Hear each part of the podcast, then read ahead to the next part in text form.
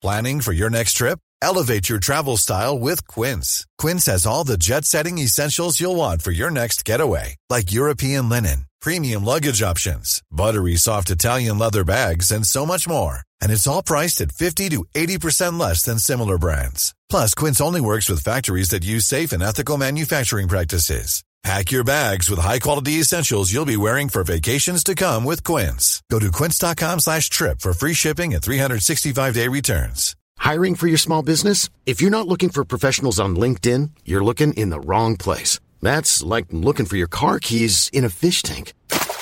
LinkedIn helps you hire professionals you can't find anywhere else, even those who aren't actively searching for a new job but might be open to the perfect role. In a given month, over 70% of LinkedIn users don't even visit other leading job sites. So start looking in the right place. With LinkedIn, you can hire professionals like a professional. Post your free job on linkedin.com slash people today.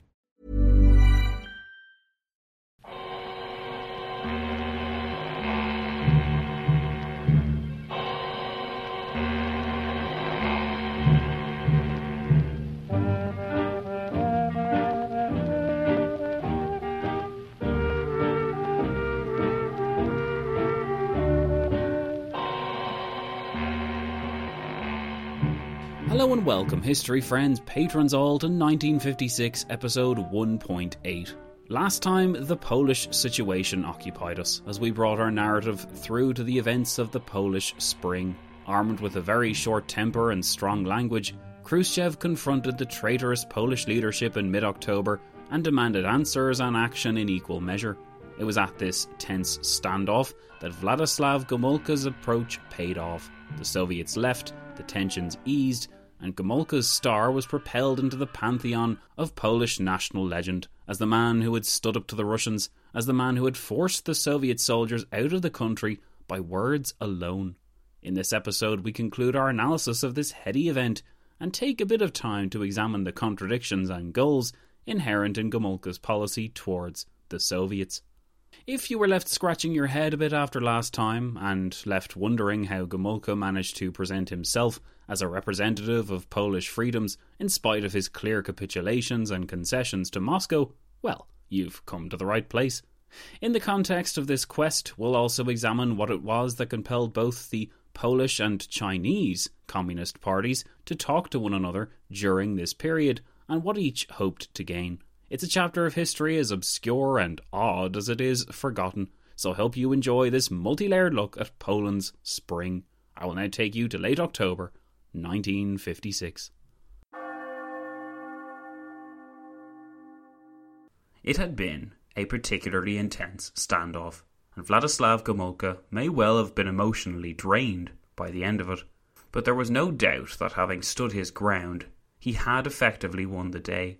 Moscow would never admit it, of course, but the very fact that he remained in place and that Soviet tanks were not converging on Warsaw testified to Gomulka's reserves of patience and talent for reading his adversaries. Of course, other factors were at work in the background, and of particular interest to us was the Chinese contribution in keeping the Soviet Polish relationship on speaking terms. Still, though, it was a remarkable achievement for Gomulka, the 51 year old lifetime communist, who until 1970 remained in power as Poland's first secretary. I wanted to present this event as a kind of guiding light for Polish nationalism, or as something for the Poles to be proud of, or even as something to cheer myself up with in this otherwise very dark period of European history. I wanted this to be a victory for the Poles, who needed something to cling to after all they had been through. Unfortunately, though, a quick look at what happened after 1956 reveals Vladislav Gomulka to be just as barbaric and repressive as any other communist peer. While he rode the wave of enthusiasm in 1956, and while he may at one point have held Polish interests close to heart, through the 1960s, Gomulka was more concerned with clinging to power and with propping up the lagging Polish economy. To do this, he permitted persecution of the Catholic Church in return for Soviet subsidies and drew attention to the then minute Jewish population in Poland, offering them up yet again as a kind of scapegoat.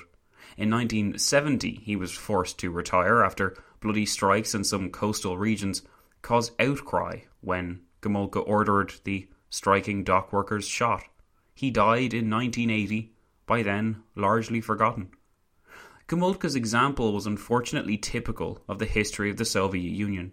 While bright lights did exist in the satellite states, and while we will meet some of them soon enough, far too often these bright lights were dulled by fear, by acceptance of the status quo, or by a desensitization to the horrors of the system that they ruled over. It's very hard to look at someone like Gomulka and feel happy with him for standing up to Khrushchev in 1956 when we know what he would become shortly thereafter. Then again, I'm not here to be his friend or his judge. I think I'll leave that to the many capable Polish historians who have already examined his questionable legacy. In the event, it wouldn't be until 1989 that Poland would break out from the Soviet ties which bound it. Solidarity, a movement which would take on a life of its own in the 1980s, was the real event to be proud of, and it is perhaps fitting that the battered, victimized Poles should have one of the most important roles in destabilizing and then destroying the Soviet system, which had so limited and devastated them for so much of the century.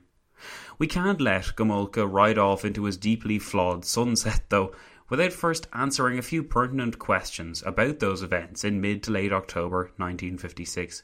The last time we touched on a few of these questions, when we wondered how it was that Khrushchev gave in to Gomulka and permitted him to walk free. Khrushchev, will recall, arrived in Warsaw baying for blood. He was furious that the Poles seemed to be going into business for themselves. What was more, because he'd been given so little information on what was going on in Poland, the Soviet First Secretary naturally assumed the worst. When he arrived, though, Gomulka absorbed Khrushchev's blows with remarkable bravery, likely because he knew, as we theorized, what Khrushchev's greatest fears were. Because Gomulka knew how far he was going to go, and because he knew that he had no intention of fulfilling Moscow's worst fears by breaking off from the Warsaw Pact, Gomulka proved a capable host. More than this, Khrushchev's arrival and prompt exit provided Gomulka with an invaluable propaganda boost. When pondering the situation, it is worth looking at the official explanation Khrushchev gave for his exit from Warsaw without Gomulka in chains. In short, Khrushchev arrived in Warsaw to find a Polish communist who was far less of an independent, traitorous boogeyman that Moscow had allowed itself to believe. Khrushchev noted in his memoirs that We believed him, Gomulka, when he said he realized we faced a common enemy, Western imperialism. We took his word as a promissory note from a man whose good faith we believed in.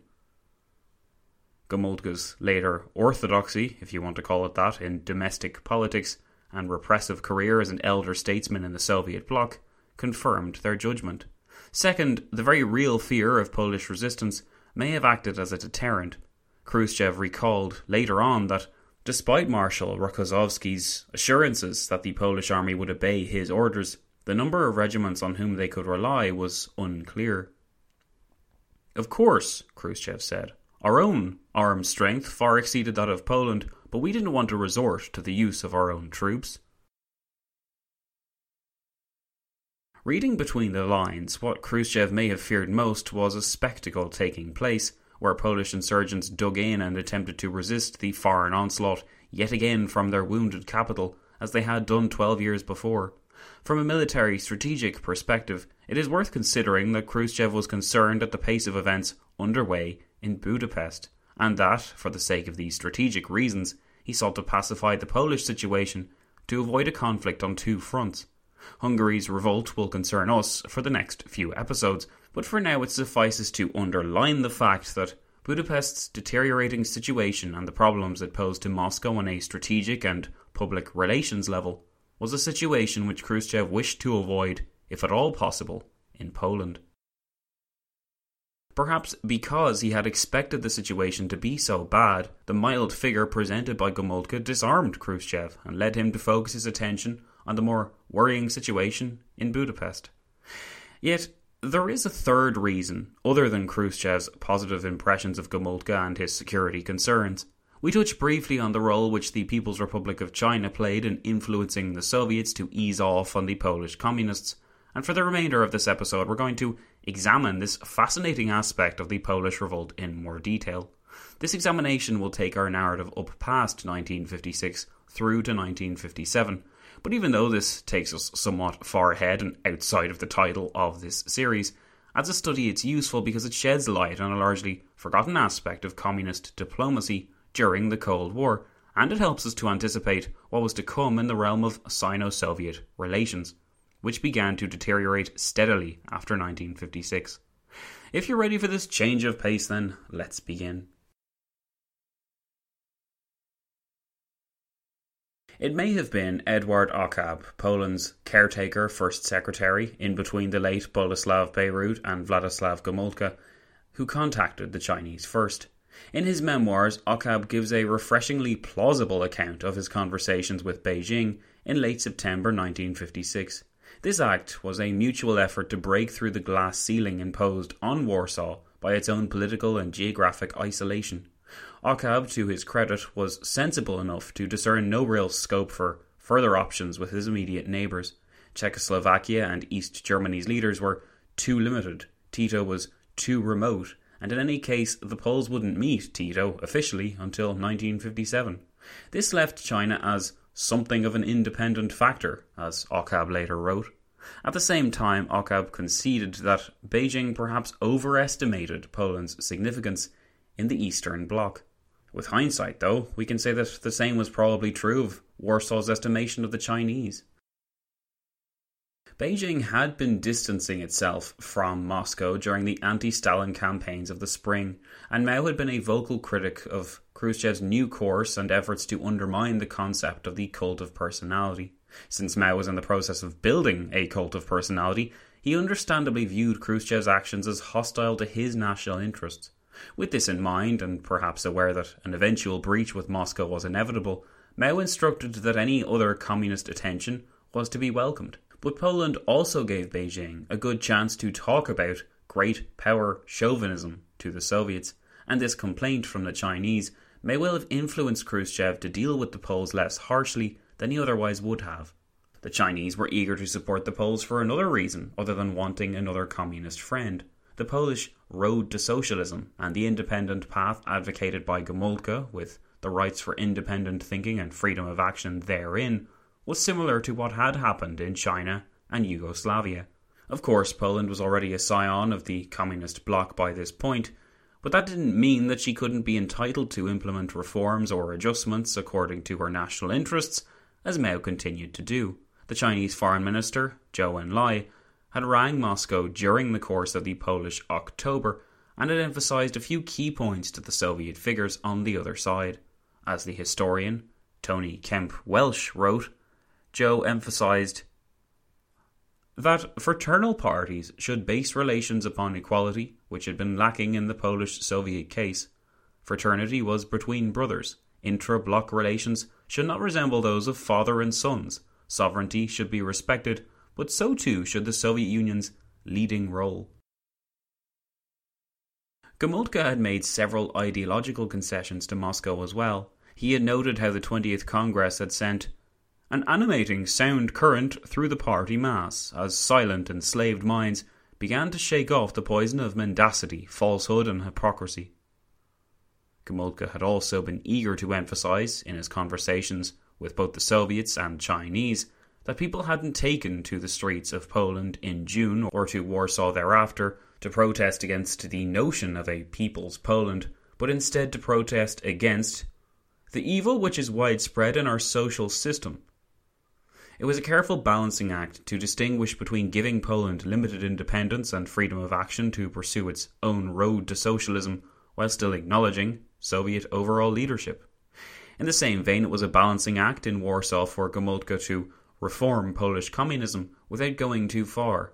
But if we've learned anything from Gomulka by now, it was that he was able to traverse the contradictions and complexities of the Soviet system, and that he was able to take advantage not just of Soviet fears, but also of Chinese needs. The forgotten Sino Polish relationship was regularly commented on in the Polish state media even before Zhou Enlai's call in October. Throughout 1956, the party's official organ, the Polish Workers' Tribune, had noted on the progress of Mao's latest brainchild, the Hundred Flowers Bloom policy. The Hundred Flowers had been launched in April 1956 in a bid to re energize the Chinese Communist Party by opening it up to the public. For the first time, the Chinese people were allowed to offer their own opinions on the party and recommend changes to its structure and policy. Intellectual opinions were welcomed, and it seemed that Mao, for a time at least, was mellowing. Within a year, the whole campaign would be exposed as nothing more than an effort to weed out critics of the regime. Yep, that's all it was. But to Gomulka and to the Poles, China's Hundred Flowers example provided them with legitimacy and guidance. Look at what the Chinese comrades are doing to reform their party, Gomulka could say. Isn't it better to reform the party with the help of the people? In mid September 1956, the People's Tribune commended the Chinese for their creative application of Marxism Leninism, which they had achieved by taking into consideration the special social structure tradition, and concrete conditions of each country. The Chinese policy was interpreted by the Poles as anti dogmatic and something to be emulated. On the 30th of September in the Tribune, it was elaborated further on what was meant by a creative application of Marxist Leninist teachings. It said, Creative. This means not relying on dogmatism and blind imitation of existing examples, but applying the living theory of Marxism Leninism to existing and concrete conditions of its Chinese Communist Party's country. For living, Marxism Leninism is not a dogma, but a direction of action. It is not a collection of prepared and permanently fixed formulas. It is a constant searching for solutions, relying on scientific analysis of the changing situation. Life is full of awesome what ifs, and some not so much, like unexpected medical costs. That's why United Healthcare provides Health Protector Guard fixed indemnity insurance plans to supplement your primary plan and help manage out of pocket costs. Learn more at uh1.com. There's never been a faster or easier way to start your weight loss journey than with PlushCare. PlushCare accepts most insurance plans and gives you online access to board-certified physicians who can prescribe FDA-approved weight loss medications like Wegovy and Zepbound for those who qualify. Take charge of your health and speak with a board-certified physician about a weight loss plan that's right for you. Get started today at plushcare.com slash weight loss. That's plushcare.com slash weight loss. plushcare.com slash weight loss. Millions of people have lost weight with personalized plans from Noom like Evan, who can't stand salads and still lost 50 pounds. Salads, generally, for most people, are the easy button, right? For me, that wasn't an option. I never really was a salad guy. That's just not who I am. But Noom worked for me. Get your personalized plan today at Noom.com. Real Noom user compensated to provide their story. In four weeks, the typical Noom user can expect to lose one to two pounds per week. Individual results may vary. Thus, in 1956, all of this background serves to show that the Poles believed they were standing on firm ideological ground. The Chinese were doing it, they were finding their own unique, nationally tailored road to socialism, so why can't we? The Polish communists might have been encouraged by the successful assertion of independent policy by Communist China, especially since the Chinese reciprocated by offering up the Polish actions during their Polish Spring and beforehand as evidence that their own Hundred Flowers campaign had imitators and adherents elsewhere. The two regimes could thus offer one another legitimacy, which meant that both talked about each other a surprising amount through late 1956 as the Polish October reached its conclusion. In actual fact, Edward Ochab, Polish First Secretary until Gomulka's appointment, even made the effort to travel to Beijing in the week before the 8th Polish Communist Party plenum took place. While he was there, the New York Times was able to report that Zhou Enlai had reassured Ochab that Poland should go ahead in its efforts to obtain independence regarding internal affairs and to develop their own socialist system as the Yugoslavs had done. It was widely interpreted at the time in Western circles that this Chinese encouragement had caused Ochab to decide on appointing Gomulka, since he felt confident in Chinese support. This confidence in Chinese support, one could argue, reinforced Gomulka's nerves when he met with an enraged Khrushchev. At the same time, though, it's important not to get ahead of ourselves, since a lack of solid evidence doesn't exactly spell the truth out to us. As the historian George P. Yan, in his article on Sino Polish relations during the period, wrote To what degree the Chinese encouraged the Poles to challenge Russian control before October 1956, and just how the Poles interpreted Chinese support, are more matters of speculation than concrete evidence. It would be an exaggeration to say that without Chinese support, the Poles would not have dared to start the October Revolution in 1956. However, it is safe to assume that Chinese encouragement and support did play an important role in preventing Russian military intervention in Poland, as in the case of Hungary. Rather than certainties, we are forced instead to deal with maybes and perhapses. We can deduce that Chinese ideological and moral support made Gomulka and company certain that they were treading the right course, but there was no question of Chinese practical support in the event that the Soviet Union decided to invade Warsaw, as it would do in Budapest.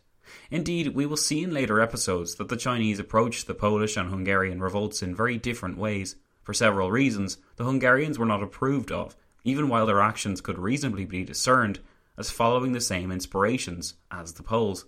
Yet, even after their spring, the Polish relationship was still important enough in China to make regular news. In light of Gomulka's journey to Moscow in early November and his negotiation of a mutually acceptable agreement, China's People's Daily commented on the Soviet Polish relationship and what it meant for international communism. The People's Daily referred to the Russo Polish meeting as a conference, but in reality it was a further attempt by Gomulka to patch things up and emphasize his commitments to Moscow. The following was published on the 20th of November 1956. The relationship among the socialist countries must be consistent with the principles of complete equality, respect for territorial integrity, respect for the country's independence and sovereignty, and non interference in internal affairs. It must be consistent with principles of solidarity, of friendship, mutual benefit, mutual help, mutual promotion of economic development, and common struggle against imperialist aggression. However, the establishment of these principles does not mean that there will be no mistakes in violating these principles. The Soviet Polish Conference proved that the mistakes made in the mutual relations among socialist countries must be corrected and can be corrected completely. From now on, among the socialist countries, if only the bigger countries are careful to guard against the mistake of big power chauvinism, and the smaller countries are careful to guard against nationalism, then the solidarity and friendship based on equality among socialist countries will certainly be further strengthened and developed. Chinese insistence on complete equality while maintaining the leadership position of Moscow on all communist questions makes for a strange, contradictory picture. One could hardly enjoy equality if the bare facts pointed to the domination of one power over the other. As was generally the case in the communist message, though, a degree of denial and pretending was necessary. Even if Moscow knew it was the leader, and even while Mao was content to acknowledge this, the Soviets were required to act as though they were on an equal footing with everyone else, whether Moscow negotiated with the smallest satellite or the People's Republic of China itself. On the 2nd of November 1956, with the progress of the Hungarian revolt not yet clear, Beijing issued the following statement on affairs within the Soviet bloc. The people of Poland and Hungary in the recent happenings have raised demands that democracy, independence, and equality be strengthened and the material well being of the people be raised on the basis of the development of production. These demands are completely proper. The correct satisfaction of these demands is not only helpful to the consideration of the people's democratic system in these countries, but also favourable to the unity among the socialist countries. In time, it became clear that the satisfaction of Hungary's demands would have detached it from the Warsaw Pact, removed Soviet influentials, and likely brought about a great destabilization of the USSR, so Beijing would later clarify and roll back on its support of the Hungarians. Zhou Enlai would visit Poland in January 1957, largely for the sake of helping the Soviets to consolidate their grip on their satellites and to demonstrate a common solidarity with Moscow. Gomulka was initially apprehensive about the Chinese visit, but it proved to be a great boost to his prestige. It also proved to be a further demonstration of Chinese support for the Polish road to socialism, a gesture which proved to Moscow that the Chinese did care about the prospects of the Soviet satellites and that they expected them to get fair treatment from the Soviets as the Chinese expected themselves. The joint Sino Polish statement on the talks put it that The delegations of both countries state that the common idea of building socialism is linking the countries of socialism. Mutual relations between them should be shaped by the principles of proletarian internationalism and based on a community of ideology and aims.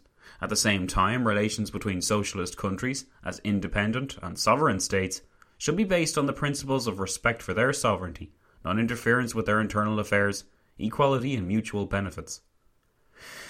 Indeed, the time was particularly sensitive because elections, and I use air quotations for that word, were underway in Poland, during which time the people were expected, and in the end did, to vote for Gomulka's popular brand of communism. This would prove to be the last such election in Polish political life, but Gomulka didn't care because it granted him the legitimacy he desired. The arrival of the Chinese was further proof that foreign powers were paying attention to the Polish example, and Gomulka was keen to emphasize his gratitude to Beijing, as his People's Tribune carried the following story on the 17th of January 1957. The visit of the government delegation from People's China occurred during a particularly important period for us, a few days before the elections, in which the nation is to confirm its will of solidarity and expanding the October democratic transformations. Adding to the weight of this article, a few days after the signing of their official accord, Gomulka said the following We can only be grateful to our Chinese comrades that they understood the principles of Marxism Leninism the same way we do. They understand the same way we do the principles of the international proletariat, and they feel the same as we that all countries and workers' parties and communists should act in common towards the realization of a common goal by taking into consideration the specific roads to socialism in building socialism peculiar to each nation. Indeed, the whole event had been a masterful exercise in political propaganda and mutual gain. The Poles benefited from the support of the Chinese because they felt they were morally reinforced against Russian threats, and Moscow refrained from forcing the issue. The Polish leadership also appeared prestigious thanks to the Chinese visit, and Zhou Enlai's praise of the Polish governing model also gelled well with the image Gomulka was attempting to create. On the other side of things, though, Zhou Enlai was able to communicate in the clearest terms how important it was for Gomulka not to rock the communist boat and go too far, as the Hungarians had done. The Chinese gained much prestige as well from this activity, and their public image as a kind of unofficial arbiter in the communist world soared. In reality, of course, the nationalist communist Gomulka would never jeopardize the good thing he now had going. Having demonstrated to the Polish people his willingness to listen, reform, and liberalize the flawed, unwieldy Polish system, he was more than willing also to demonstrate to his Soviet masters that he had no intention of going his own way in world affairs. In domestic reforms and political alterations, Gomulka was firm and eager to make Poland's own road to socialism work.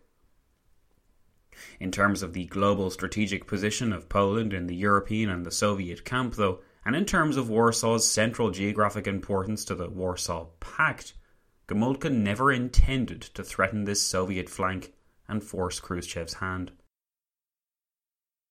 These facts ensured that everyone seemed to benefit from the Polish October. As a culmination of several months of political and domestic strife, Gomulka's prestige was further raised by the gradual petering out of the demonstrations and the acceptance by the Polish populace of the limited reforms on offer, especially when the Hungarian devastation greeted them and Western involvement was plainly not coming. The Polish people, for a while, settled into a new phase of positivity, which would soon be replaced by more of the same complaints and urges for change. For now, Vladislav Gomulka was the star pupil, and especially in comparison to his Hungarian neighbours, but this could not last forever. In the next episode, we'll begin our analysis of that troublesome neighbour as we ask a long form question of why. Why was it that Budapest lay in ruins after asking too much, when Warsaw glittered with prestige after demanding just the right amount? What had the Hungarians done wrong, and what could they have done to have achieved limited satisfaction, such as that seen in Warsaw? Is it even possible to compare the two? And what was the net result of the Polish and Hungarian ruptures when taken together, and measured against the security and stability of the Soviet system.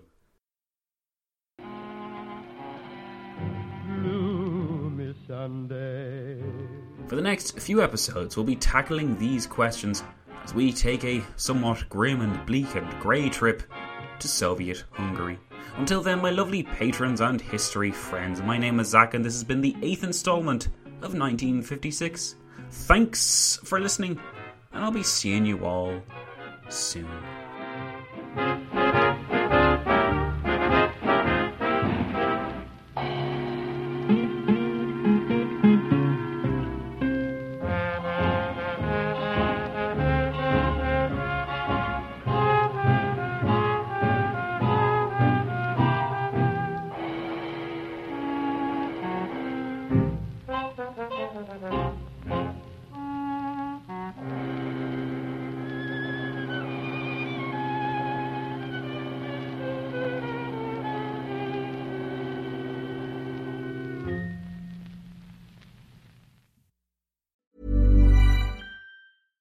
Even when we're on a budget, we still deserve nice things. Quince is a place to scoop up stunning high-end goods for 50 to 80% less than similar brands. They have buttery soft cashmere sweaters starting at $50, luxurious Italian leather bags, and so much more. Plus, Quince only works with factories that use safe, ethical, and responsible manufacturing. Get the high-end goods you'll love without the high price tag with Quince.